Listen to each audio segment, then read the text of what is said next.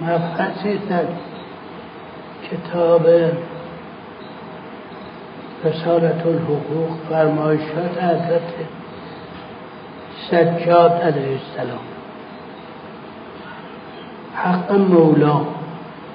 گرچه الان مصداقا منتفیزی فرمایشات ولی به همین مناسبت ضرورت داره که یه مقدار صحبت بشه. اما حق سائسك بالملك فأن تطيعه ولا تأسيه إلا فيما يسخط الله عز وجل. فإنه لا طاعة لمخلوق في معصية الخالق. مولا از لغاتی است که در عربی معانی بسیاری داره. یک معنای مولا به معنای دوست رفیق دوست.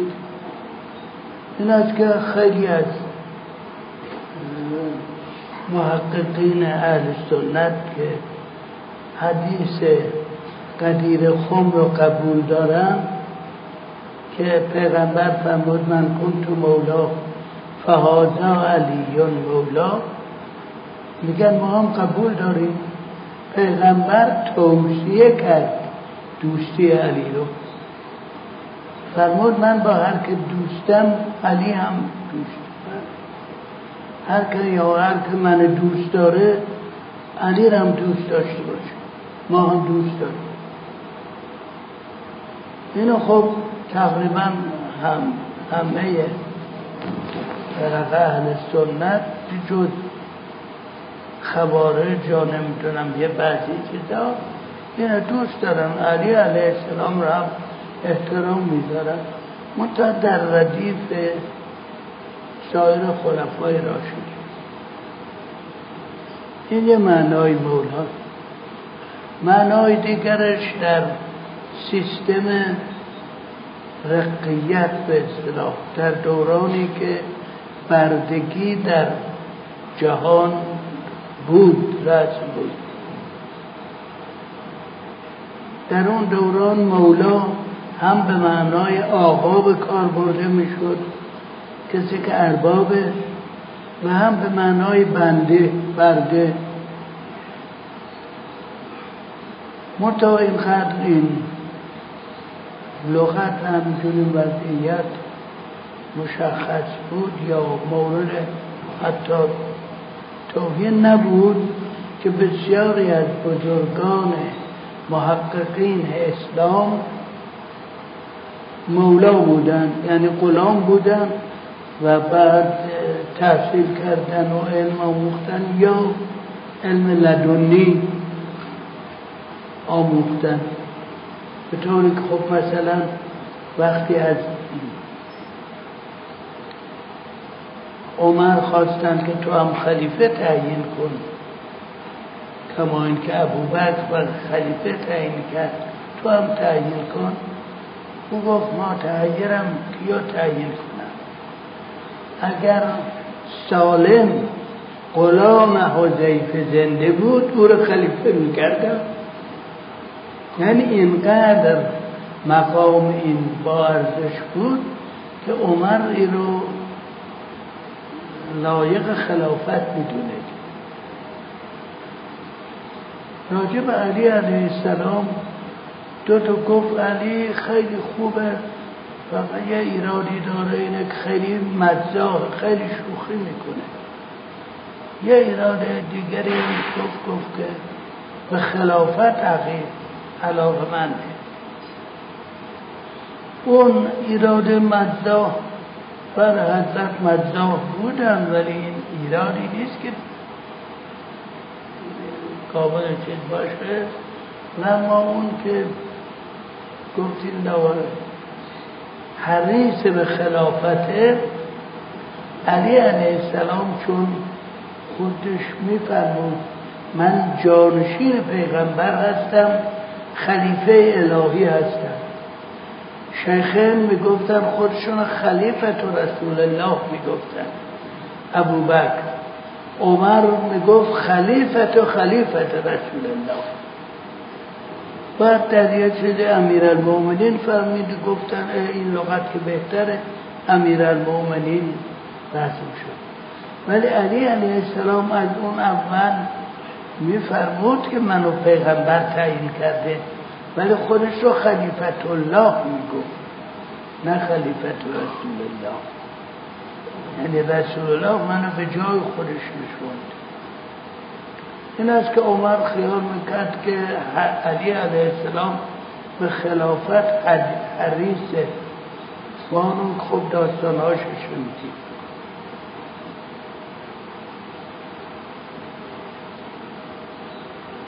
این منظور اینقدر مولا چیزی نبود که در ذهن چون خیلی از موالی از مسلمان های بسیار خاکسرشت بودن و دارای مقامات معنوی.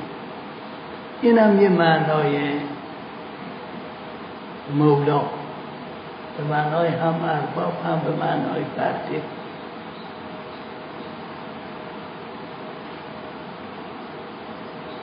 خب در مولا به این دو معنا یعنی به معنای ارباب و بنده در نظام رقیت بندگی. نظام رقیت بندگی هم نه اینکه قرآن بگه بندگی برقرار کنید نه قرآن هم در بسیاری جاها کفاره بسیاری از خطاها رو آزاد کردن بنده. حس کرده گفته است.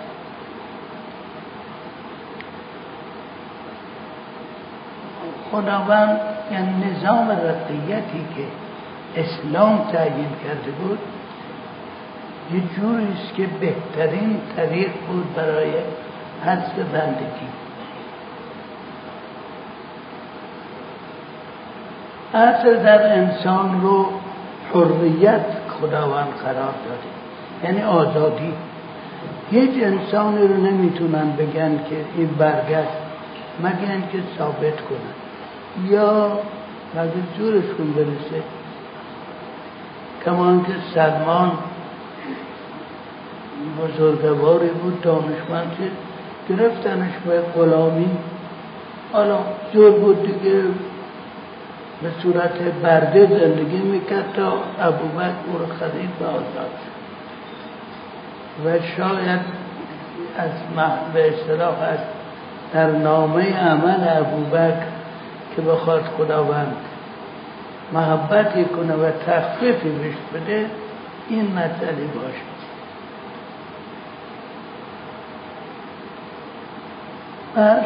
همه اصل بر مثل یه محمته کوچکی که دو تا در داشته باشه. یه در بیان وارد بشن یه در خارج بشن. رقیت هم بندگی هم به منزله یه محوطه کوچکی در داخل نظام اسلامی در ورود به غذیت به رقیت یعنی یکی بنده حساب بشه خیلی داره مختصرش یه نفر بیشتر نمی‌تونه بیاد. خیلی کم. در فروج رقیت خیلی وسیعه. جز در چیز در موقع در جهاد وقتی جهاد شرعی باشه سرای اونجا چیز هستن. رقیت دارن. بنده هستن ولی این هم در جنگی است که امام معصوم اجازه داده باشه و خودش هم بگیر کما اینکه بعد از جنگ خوارج خوارج رو شکست دادن و اینها و حضرت آیشه را آوردن به کوفه منزلی محترمانه براش گرفتن و اونجا بودن. و این لشکریان علی علیه السلام من جمله اون کسی که بعدا رهبر خوارج شد گفت که خب اینها اموالشون اینایی که گرفتیم غلام و کلید ما ظاهرا و امر خلی امام امام که ما هم امام ماست هم خلیفه همه مسلمین. جنگ کردن اسیر گرفتن اسیر نکردن حضرت فرمودن نه. اینها اسیر اینا غلام نمیشن. چون مسلمانن.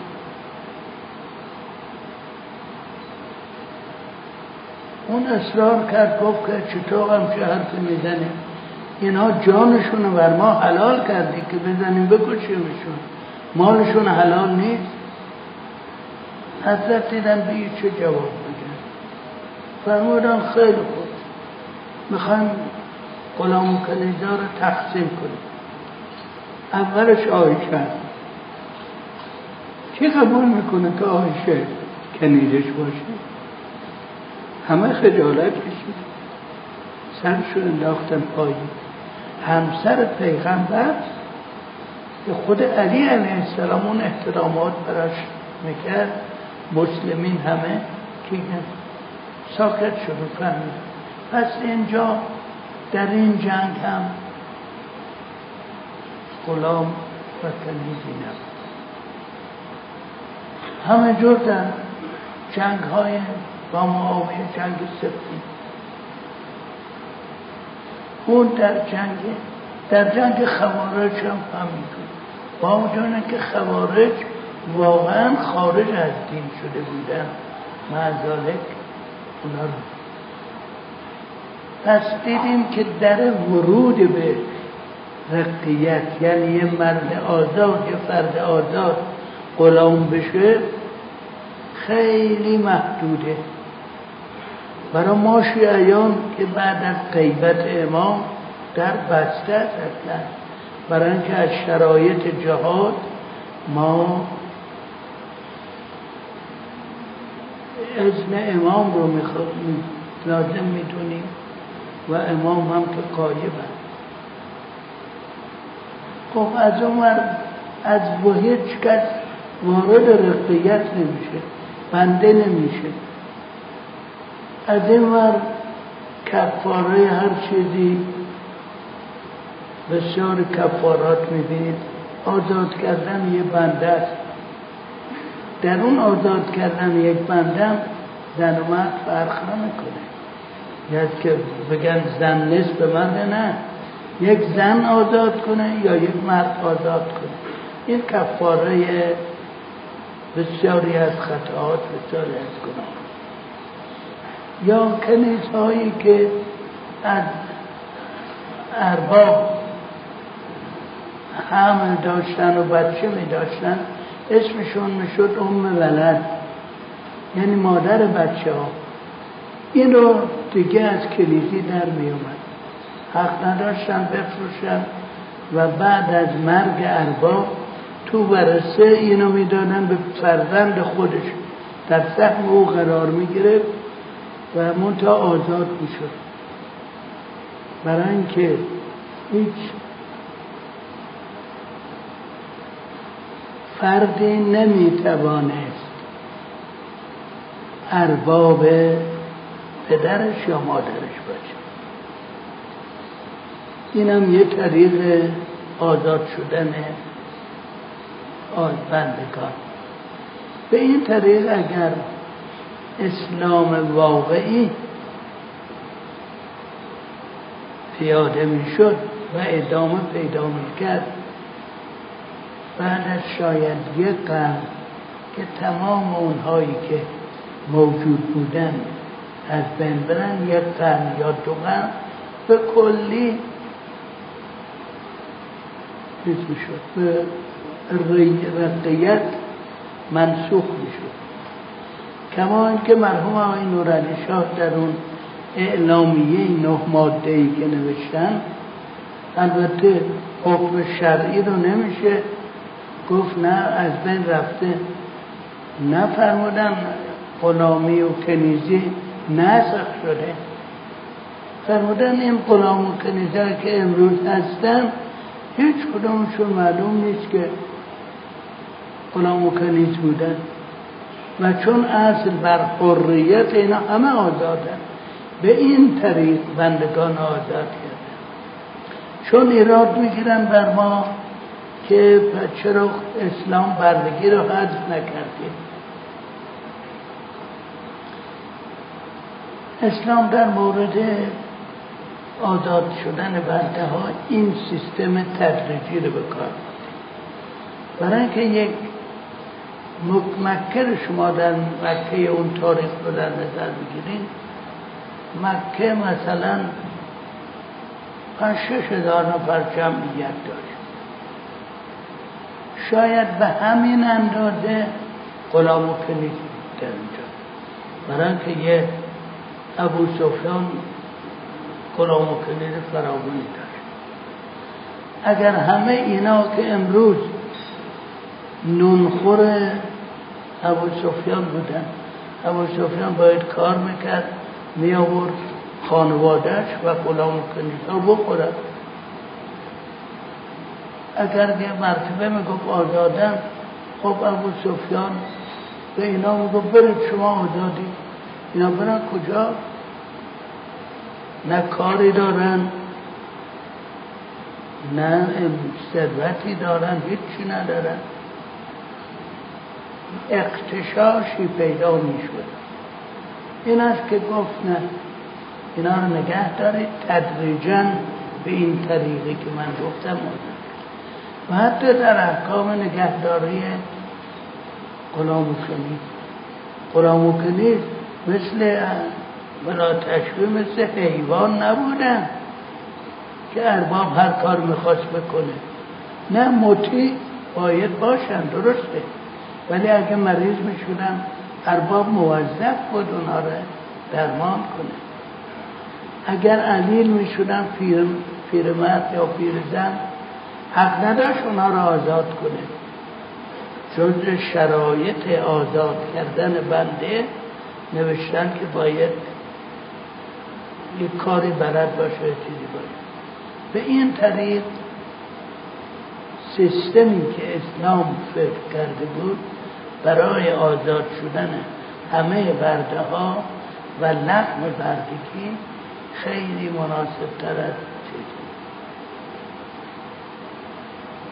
به این طریق اون اینجا فرمودن وظایفی که یک غلام یا کمی داره نسبت به ارباب. البته اربابی که مطابق اسلام با اینها رفتار و نه تنها این لغو بردگی که در اسلام نشد به صورت اعلامیه به یا نقص اسلامی است بلکه کمال روشنبینی و مسلحت جامعه بشر.